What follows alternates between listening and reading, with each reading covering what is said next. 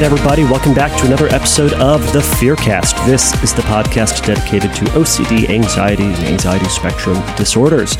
Uh, I'm your host, Kevin Foss. I'm a licensed clinician and um, I'm a specialist in treating OCD and anxiety and anxiety spectrum disorders, to no surprise. Um, thank you, everybody, for joining me for this episode. Um, for all of you new listeners, this is a question and answer based podcast. If you have a question about OCD or anxiety, and the anxiety spectrum stuff can include social anxiety, specific phobia, uh, it can be hypochondria, it can be anything that we're afraid of, anything that you're afraid of. Um, if you have a question about how to treat it, overcome it, fight it, beat it, punch it in its stupid face, um, you can shoot me an email and you can message me over at fearcastpodcast.com. Send me that question. I will read it, I will consider it, and I will likely put it up on an episode. And um, today is no different. I'm going to be answering three questions from you, the listeners. So, first off, everybody, thank you so much for listening. I know I say this every now and again but I just can't say it enough. It has been a delight and a surprise that uh, people keep listening to this. I keep getting more and more questions, and I keep getting uh, more and more listeners. This is fantastic, and it's not because I my my ego needs to have uh, more and more listeners. It's that people are finding this helpful, and uh, that is the reason that I keep doing it. I keep taking time to do it. So it means a lot to me that you would listen. Um, to that end, if you do like it, go over to um, iTunes or Spotify or Stitcher or wherever else you get your podcasts and uh, write a review, give a like, give a thumbs up, give a star, whatever it is on that format. And um, uh, all that does is it helps others to find it. It helps it to helps the word get out, helps us to climb the charts. I think that's a saying for this kind of podcast, but it, uh, it, it, it brings it to the attention of more folks, and more listeners probably means more questions. More questions mean more episodes. So, thank you all uh, uh, for listening. Um, now, if you don't like it, you don't have to write anything. You can keep your opinion to yourself. But if you have constructive criticism, shoot me an email over at fearcastpodcast.com. And to that end, I've been sitting here before this episode thinking, you know what I ought to do? Put out a survey uh, to everybody to see what we can do better. How can I improve this? What can I do to make it just that much better? And, um, ultimately that's going to be uh, dependent upon what you the listeners would think would make it better and uh, and, and, we will see. So um, that is um, me thinking or speaking just um, uh, off the top of my head and we'll see how it goes. So in the future uh, episodes um, keep an ear out. There might be a survey. So did anybody go to the IOCDF conference this past week or two weeks ago? I don't know when it was can we just talk about how, side note, can we just talk about how all weeks, all days just seem to merge into one? And a week ago could have been a month ago, and a month ago might as well have been yesterday. It's uh, the pandemic is throwing everything off. I don't even know what day it is today. It's crazy. I'm sure you guys are experiencing the same. Anyways, so the conference happened uh, recently, and um, I thought it was really, really good. For those of you who um, are, are, unaware, the IOCDF is the International OCD Foundation, and they are I guess, a, a, a, large nonprofit body that uh, that helps information or spread information about um, OCD and uh, anxiety disorders. Um, so they did a conference. They do a conference once a year. This year it was canceled because of the plague, and uh, we all met online. And by the way, I'm going ahead and say the online uh, the online format was actually really really good there's something it's missing certainly about not seeing people in person not being able to go up and ask questions to presenters between uh, between talks or you know grab a drink with them afterwards and ask them questions about whatever. There, certainly that's missing. But to be able to have it in the convenience of your house, to be able to have it streamed all over the world, so more people can uh, uh, experience uh, the the the, the seminars and the uh, the information, um, I, I, think is actually really good. So I'm in favor of future. Um, uh, future conferences being put on the interwebs. Um, pro- I'm, I'm, anticipating, I'm going to call it now, there's going to be a hybrid model they're going to be putting together for next year, but um, you heard it here first.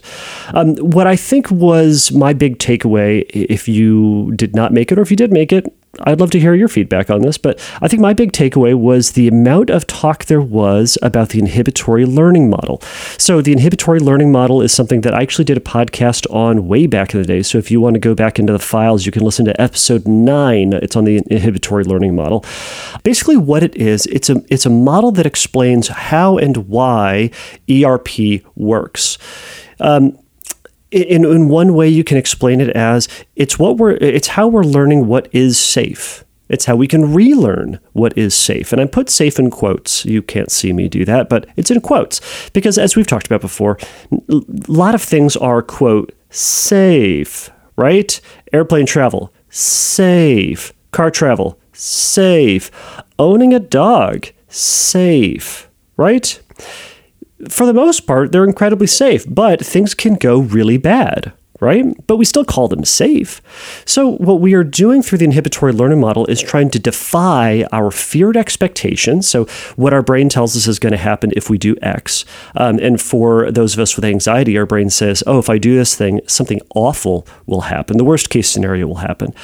So, we are, we are one, we're, we're trying to defy that expectation because we kind of say, if that thought is true and is going to happen, I, I can't handle it. I can't deal with that outcome. So I, or, or I can't deal with the momentary experience of discomfort. So I must do Y to make sure that X doesn't happen, right?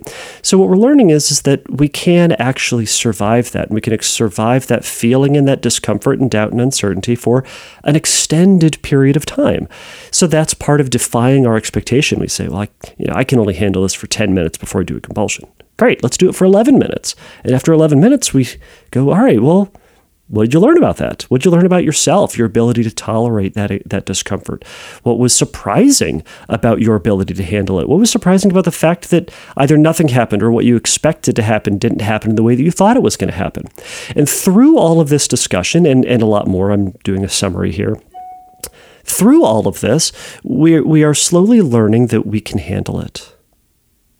So I anticipate that we're going to be hearing much more about this in the next uh, b- bunch of years, and uh, in the upcoming years, there'll be more incorporation of these concepts or these ideas, and, the, and, the, and a subtle shift in the way that we're talking about treatment and the way that we are moving through therapy. One of the biggest takeaways uh, from that is a, a, a a shift away from doing a traditional hierarchical um, uh, exposure model, um, meaning that we we create. You've heard me talk about hierarchies before. You basically create this big list from least anxiety provoking to most on a scale of one to ten or zero to hundred, however you do it. And we start with the easiest one, and we do that through exposure, and then we wait for habituation, and then we move on to the next one higher, and then we do that till habituation, et cetera, et cetera, onward towards the end. The shift then is, is going to be less of that and more of a shift into doing things at random.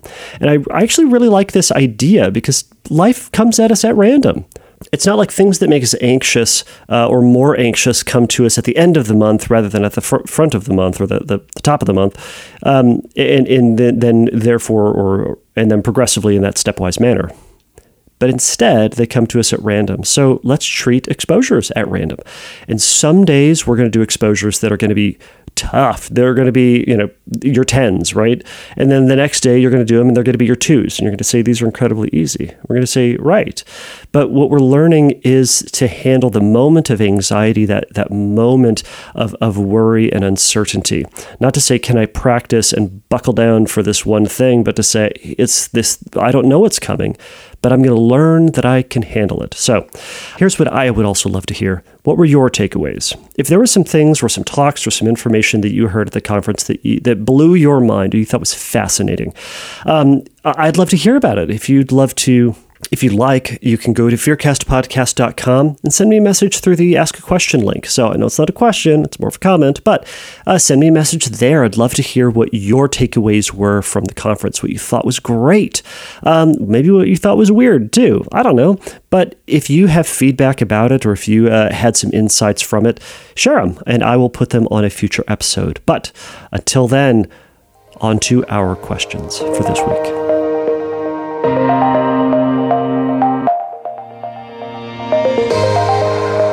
All right, so this first question comes from Charles. Charles says, Hey, Kevin, I love the podcast and it's been helpful for my recovery.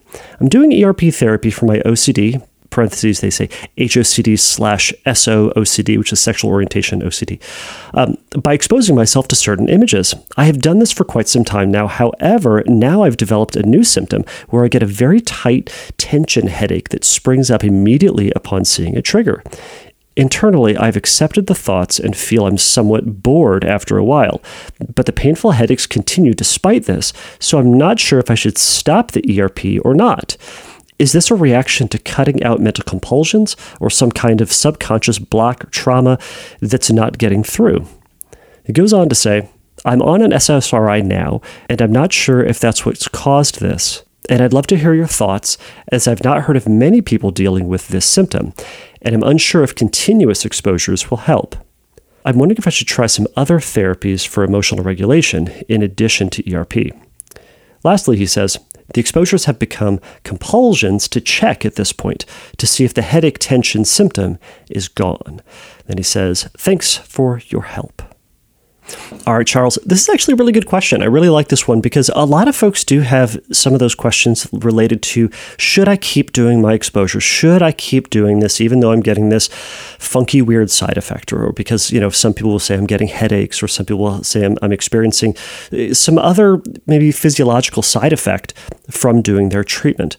Now, first and foremost, I want to say is that um, if you've never talked to a doctor or your doctor about these headaches, my encouragement will be talk to your doctor. The first thing we want to do in situations like this is to rule out any sort of physiological uh, uh, or, or, underlying medical condition that could be explaining some of these uh, uh physiological symptoms, these problems, right?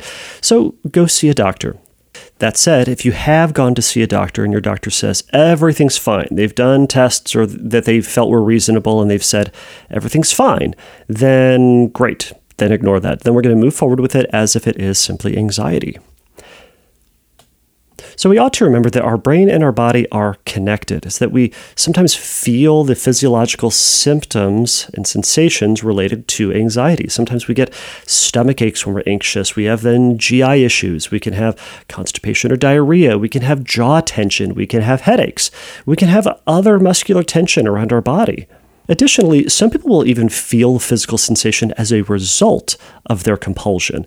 Meaning, like um, so sometimes when people are doing repeated compulsive acts or contorting their body in, in, in a certain way or even holding their body in a certain way to prevent something from happening. This is kind of a magical thinking sort of approach when people do this, people can start to feel physical tension, tightness, discomfort uh, uh, as a result of their compulsions, and certainly as a result of the anxiety itself. So, that being said, headaches are not uncommon as part of feeling anxious. And you're feeling incredibly anxious when you are doing these exposures, which is the purpose of them, right? Now, before I give you my advice, I would also encourage you to talk with your therapist about this. So, the therapist that is guiding you through the ERP, chat with him or her about this to uh, check to see if if what I'm about to say is also going to be in line with what they are doing. It's possible that that they would tell you to stop. It's possible they're going to tell you to keep going. I don't know. All I can know is what you wrote to me and the stuff that I'm guessing or making up. I don't know. So, um, my position is this: don't stop doing the ERP. Instead, keep keep going, keep going, especially for uh, for the primary obsession of HOCD. Keep doing those exposures as your clinician is guiding you. However, also accept that the headaches are going to be part of the exposure. So we can accept that, yeah, while it's not very fun, it's part of it.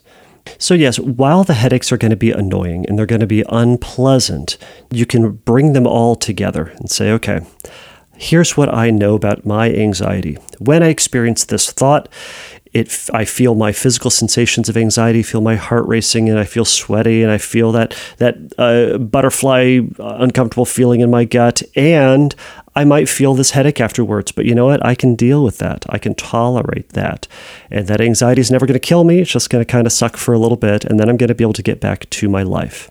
So that's certainly one approach.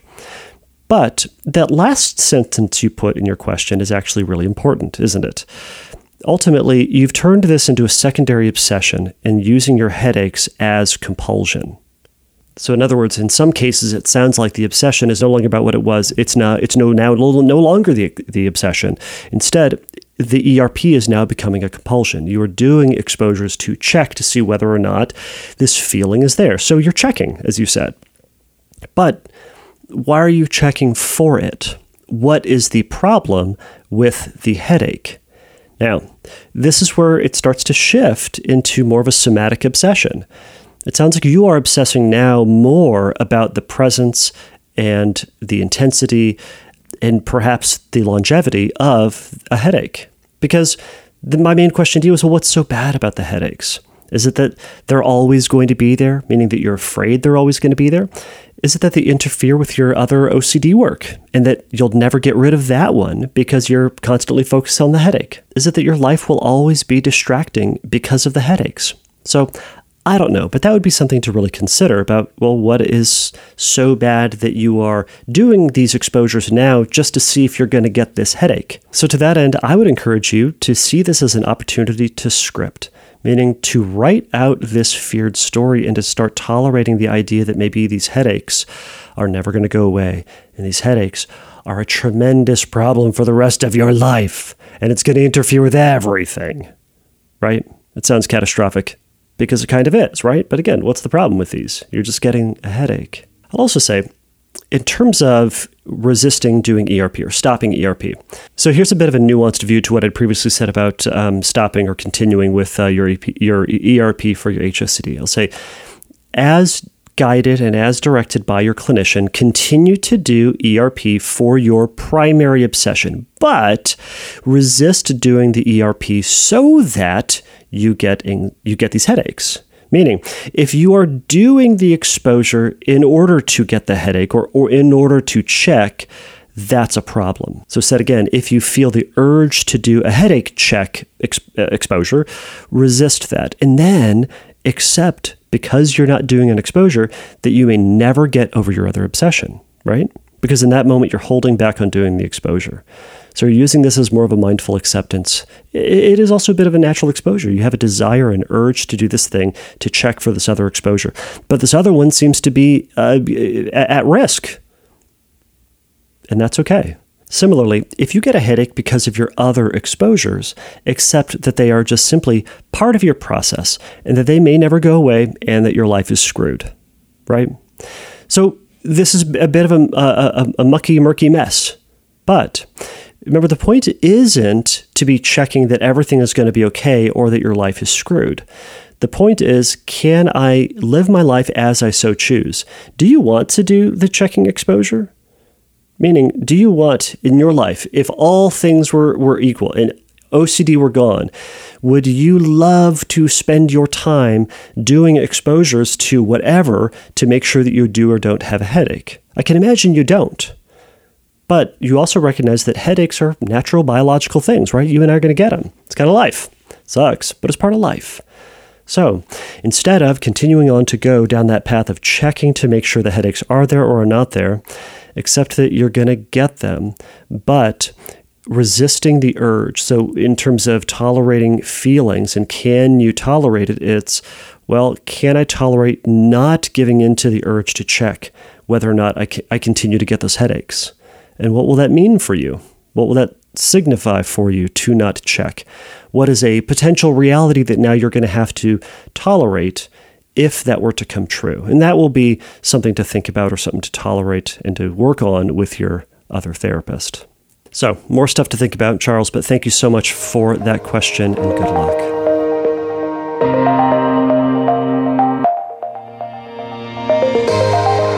All right, so this next question comes from Kavya. They say, I'm hyper aware of clothes touching my skin, especially the inner garments that make me feel so uncomfortable because it feels so real. The discomfort is real, and it's hard to believe that it's just an obsession. I keep looking for larger sizes that try to make me feel more comfortable. Could you just help me if this is real or is a hyper awareness OCD?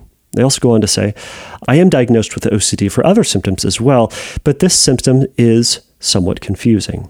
Kavya, thank you so much for that question. Um, so this is a this is a really good one. So to kind of continue on with the theme of somatic obsessions, we're going to talk about this. So it, it could certainly be OCD, but I'll say it, it depends on the problem associated with it.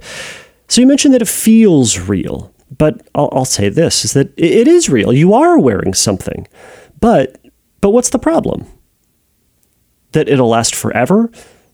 That it'll continually distract you? That it just constantly feels uncomfortable? So the problem is, is that it could certainly be one or both things. So there could be an OCD component to it, meaning OCD generally has this feared story attached to it. It has this cognitive component where there's this thing your brain's telling you about what may happen if this is true or if this other thing doesn't happen. And then the compulsion is something you do to try to get rid of it or to try to alleviate yourself or to try to make sure that that thing is never going to happen. So it could certainly be that, but you don't really allude to a feared story in there. What it could also be is something called sensory processing disorder, which is something which is abbreviated as, as SPD. So, in a moment here, I just want to explain what sensory processing disorder is, and I'll go a, a, little bit long into that since I've never really talked about this here on the podcast. But it could be OCD and it could be sensory processing disorder. But the treatment for both of them is going to be very, very similar. But this, you know, obviously, some subtle differences. So, while the treatment is going to be the same, they will be slightly different. At the bottom line, I would say for both of them, it's going to come down to tolerating that feeling of discomfort and spending less time on the obsession itself. So, spending less time ruminating about how it feels, less time hyper focusing on it, less uh, percentage of your day trying to figure out how to make that feeling go away or how to not feel that feeling. All right, so with all that said, what is sensory processing disorder? Well, so sensory processing disorder is not a diagnosis in and of itself. Oftentimes, this disorder is going to be diagnosed by a occupational therapist, um, and very often with um, within the early intervention system with children with autism or children who are on the uh, spectrum. Now, this is not to say that someone who has sensory processing disorder also has autism. Uh, they can happen separately, but there is a correlation between the two and, and very often a connection between the two. So, this is not me also saying that you have autism or also diagnosing you with anything really, but just more stuff to think about.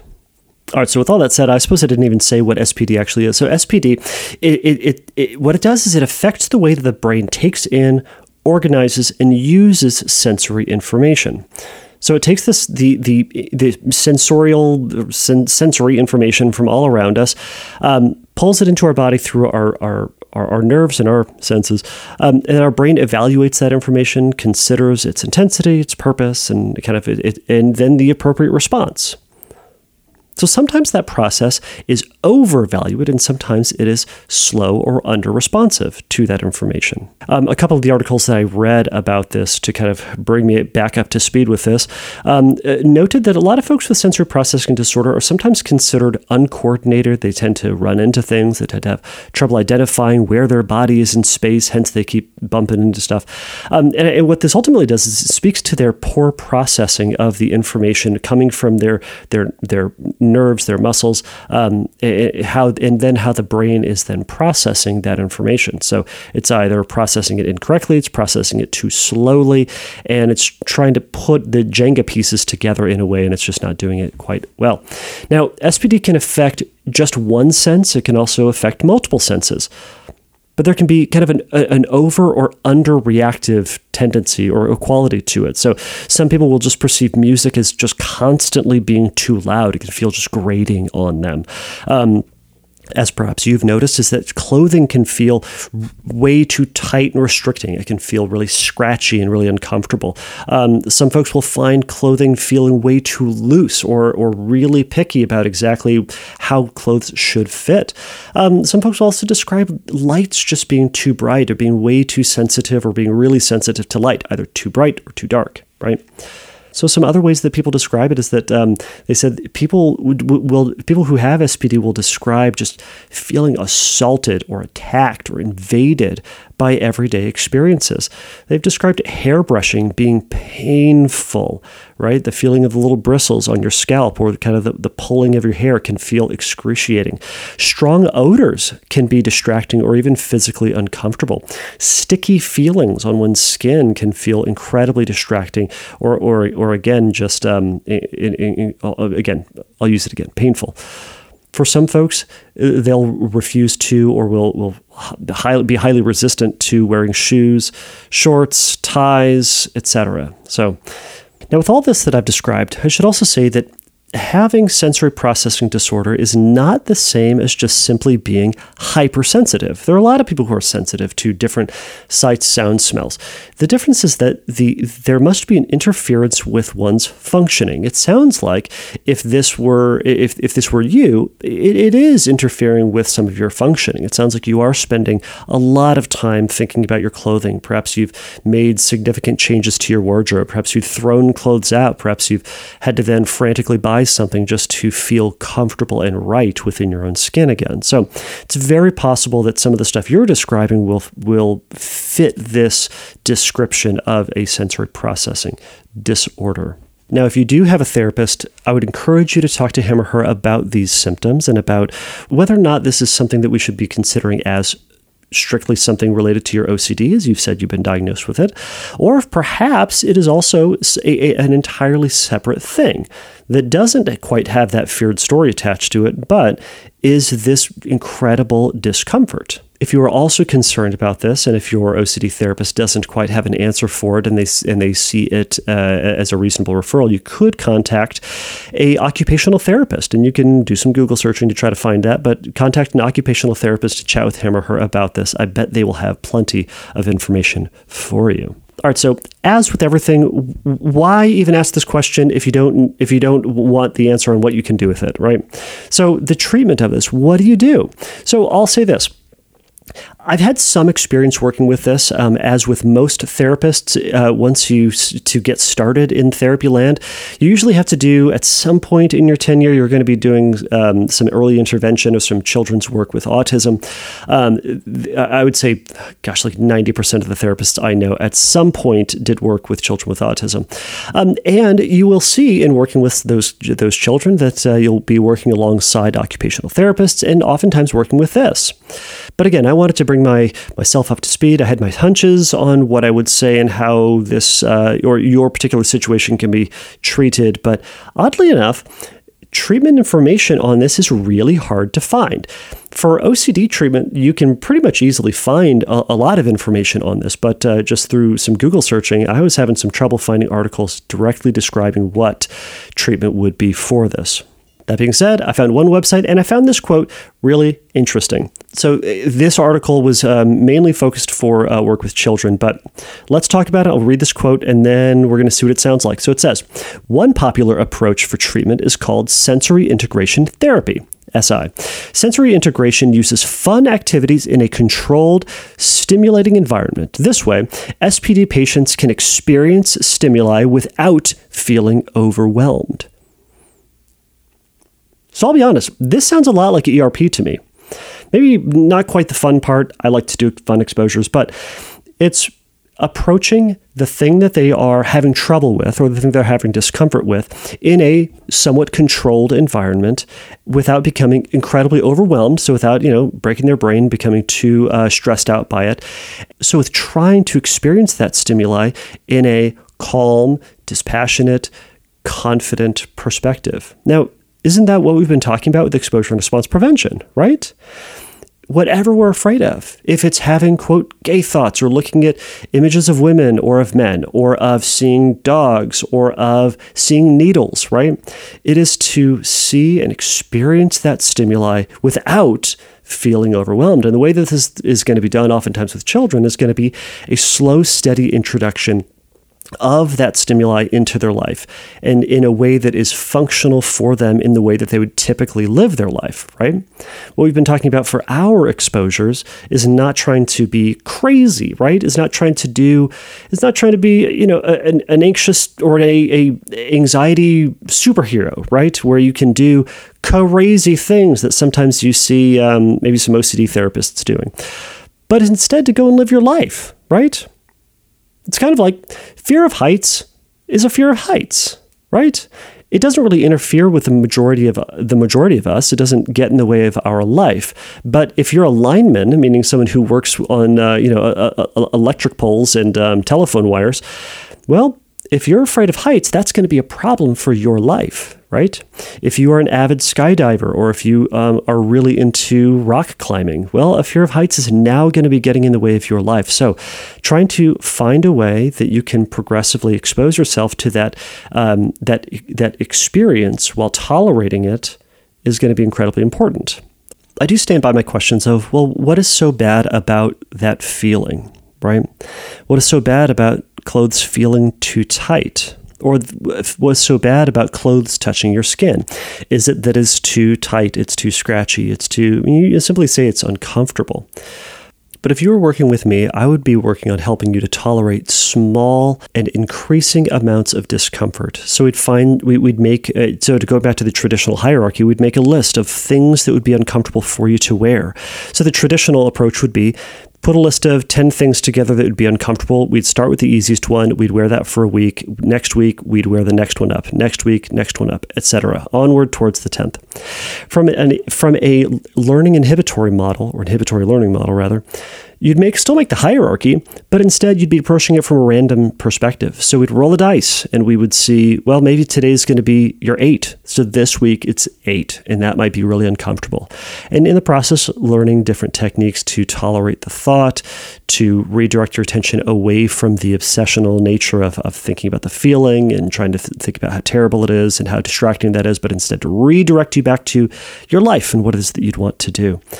And then the following week, we'd roll the dice again, and it might be a two. And you might say, This is great. I'm doing this. But remember, in comparison to the eight, the two is difficult. And if we started from one, you'd be looking at two going, Oh my God, I've got two coming. But you, so you can see the advantage of perhaps jumping around and doing it at random. Doing that eight, it will be tough. But then in comparison, your two is that much easier. Anyways, again, this is more of how I think um, OCD land is going to be progressing in terms of talking about treatment. Both, I will say, are valid. That was one of the another takeaway from the IOCDF is that both of these approaches, the traditional hierarchical model and the inhibitory learning model, both valid. We will see as we progress and as people talk and as the smarty smarts uh, make the decisions for the rest of us, they will tell us that we've been all monsters and doing things wrong with our hierarchical model and we've been screwing people up for years. I don't know what's going to happen, but we'll see. Anyways, caveat I hope this helps. I hope this gives you more of something to think about as you progress through treatment um, and as more of stuff to chat about with your therapist. So give it a try, give it some thought. And uh, and if you do make some progress on this, or, or do decide to take one approach or the other, shoot me an email, shoot me a follow up email. Let me know how it goes, what has been working for you, what has not been working for you, and perhaps we'll do a follow up episode on your progress. So thank you again for the email.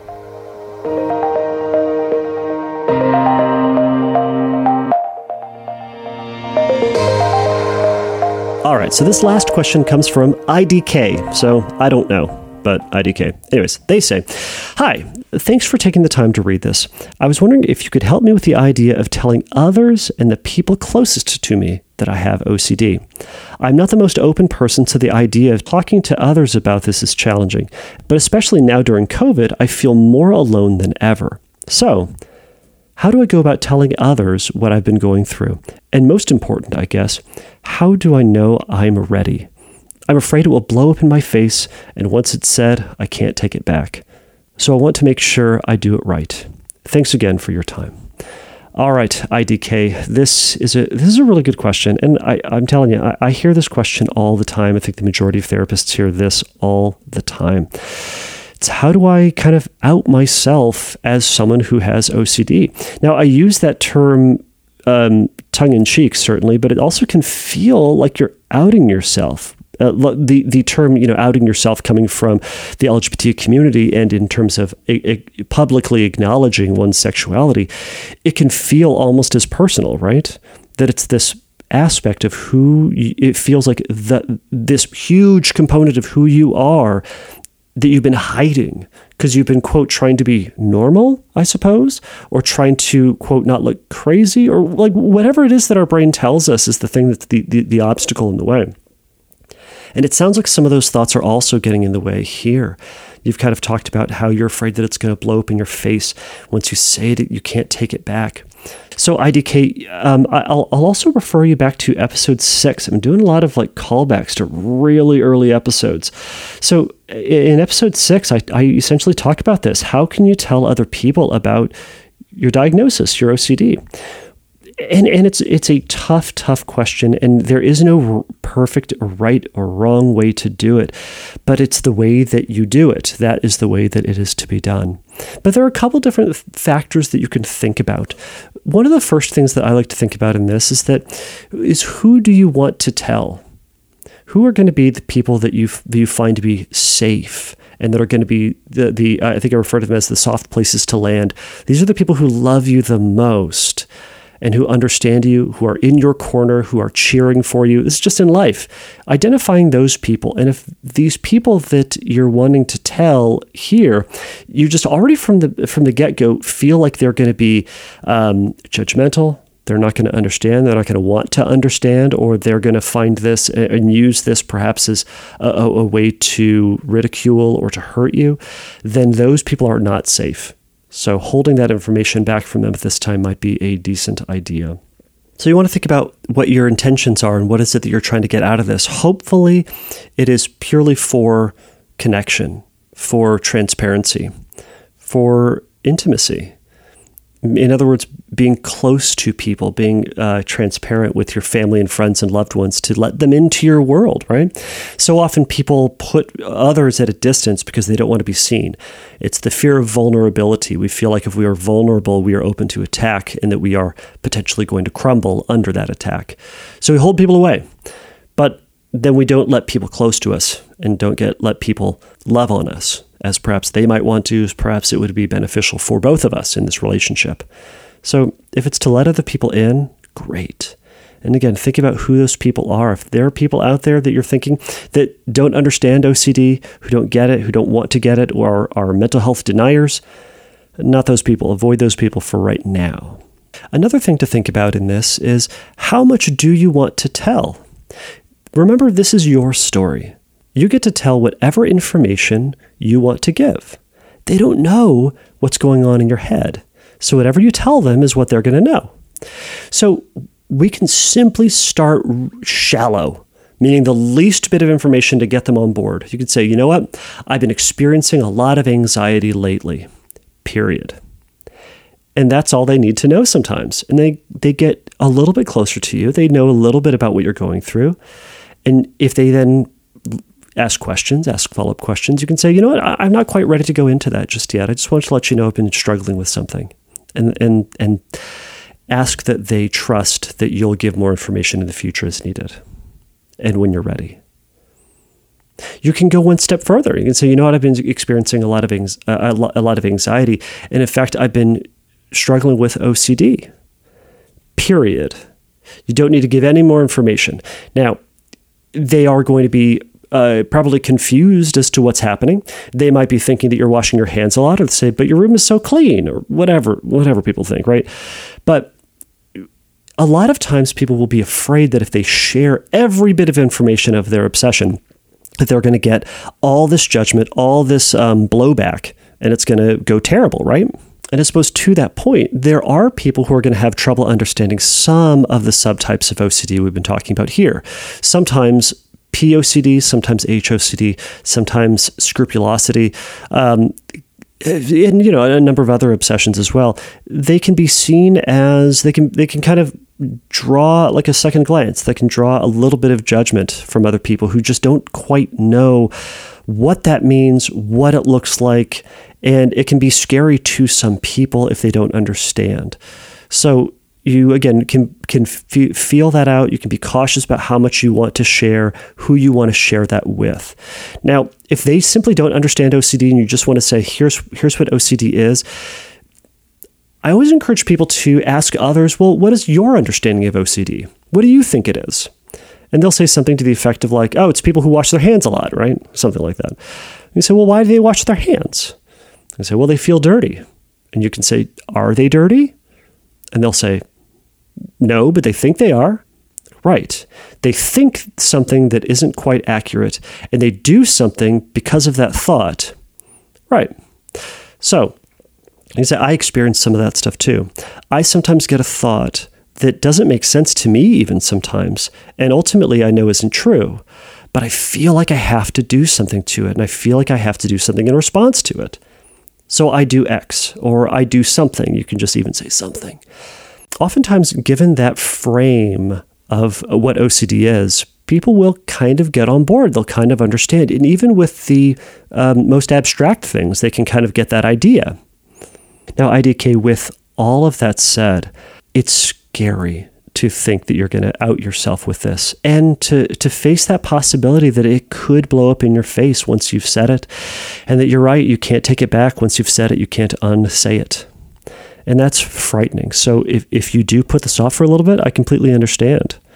But I can't think of any circumstances in which I've worked with someone and and, they, and we have worked on sharing their OCD with someone they love, and it then had it backfire, then had it blow up so terribly that it was not worth it. So, of course, while there's the possibility it could blow up in your face, if you're sharing it with people who love you, who care for you, who want the best for you, who are in your corner, as it were, it's it, it it's unlikely that it's going to blow up.